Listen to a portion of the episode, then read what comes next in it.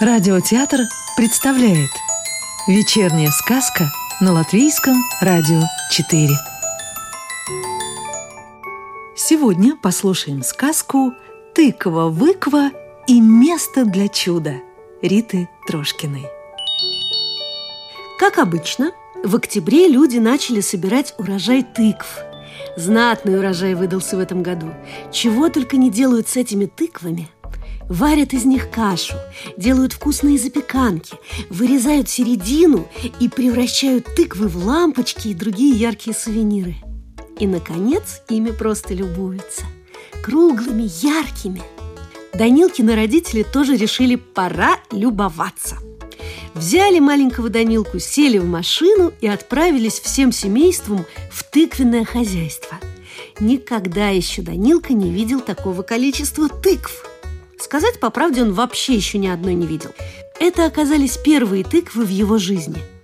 Если честно, то он даже не знал, что они называются тыквами. Мама посадила его среди тыквенного поля. Данилка огляделся и засмеялся от радости. Да он просто попал в настоящее оранжевое королевство. Среди тысяч ярко-оранжевых шаров он разглядел самый большой и подошел к нему. «Ну, здравствуй, мальчик!» Пропел шар. «Ты знаешь, кто я? Я тут самое главное. В моем тыквенном королевстве много подданных. Ты будешь одним из них. Я прикажу выдать тебе самую яркую оранжевую шляпу, а звать меня ты будешь так. Ваше Величество, королева тыква». «Яква?» – удивился Данилка. Он и не слыхивал никогда о таком имени. «Да не Яква, а тыква!» Что ж ты бестолковый такой? Но Данилка был как раз толковым, только всех слов еще не знал, потому что маленький. Яква, мыква, она, ква. Быстро перечислил он все, что пришло в голову. Ну, вы же такая взрослая и красивая. Можно я буду называть вас на «вы»? Как мама учила. Выква. «Ну ладно уж», — согласилась тыква-выква, польщенная комплиментами. «Называй, так и быть».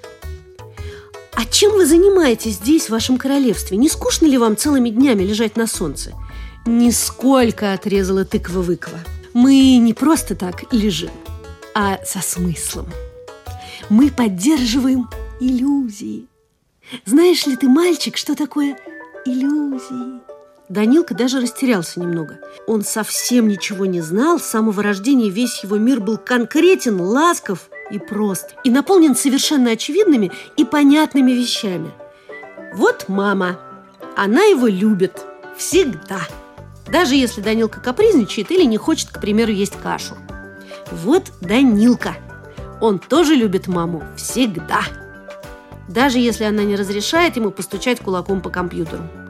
Вот папа. Он сильный и добрый. Данилка любит залезать к нему на шею и кататься по всему дому. Вот дом, где всегда тепло и много игрушек. Вот двор. Здесь живут веселые птицы, сюда часто приходят Данилкины друзья. Какие еще иллюзии? Дорогая выква, сказал немного подумав Данилка, о чем вы мечтаете? Каждый из нас, важно заявила тыква-выква, знает, что она хороша собой, ярка, красива, крутобока.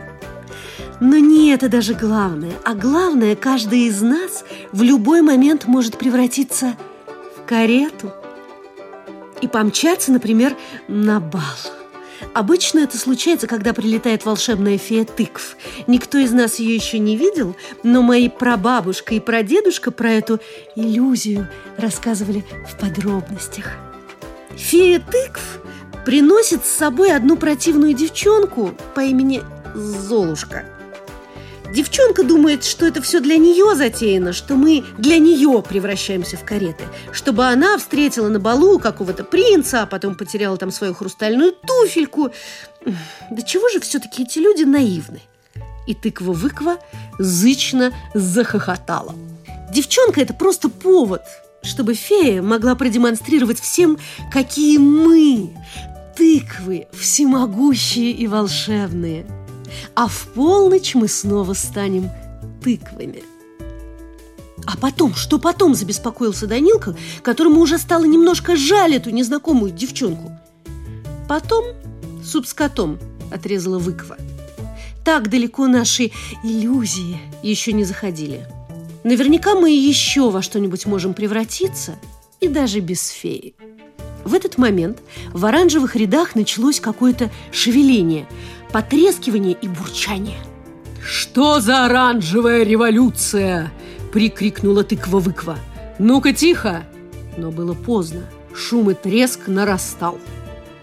Между рядами тыкв послышались шаги, и веселый женский голос произнес вот какие красотки! Это пойдет на кашу, эту мы замаринуем на зиму. Проворные женские руки подхватили несколько тыковок, и шаги стали удаляться. «Спасайся, кто может!» – завопила выква. «Я не хочу в кашу, не хочу в маринад, хочу стать волшебной каретой и ехать на бал. Верните мне мои любимые иллюзии!» «А где же сегодня бал?» – удивился Данилка. «А бал?» Как и любой праздник, происходит там и тогда, где и когда мы делаем его сами. Стоит только захотеть, вдруг произнес кто-то ласково над самым ухом мальчика. Данилка оглянулся и увидел маленькую хрупкую фею, разумеется, с волшебной палочкой в руке. И даже я, если сильно захочу, уточнил он. Разумеется, и ты, Данилка. Каждый человек – волшебник. Только не каждый об этом догадывается. Но стоит только человеку убрать из сердца обиды, беспричинную грусть, злость и зависть, тут же освобождается место для чуда. Каждый ребенок знает, что чудеса случаются. К сожалению, потом дети вырастают и забывают об этом напрочь. Попробуй, Данилка, у тебя получится. Только главное условие – ни в чем не сомневайся. Данилка не сомневался.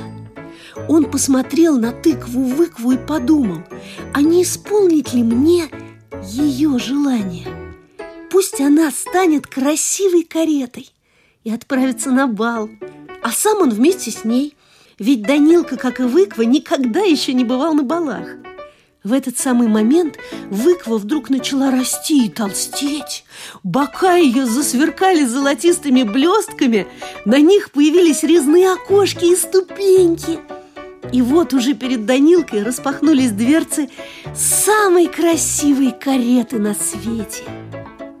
Прям не выква, а Мерседес, восхитился он.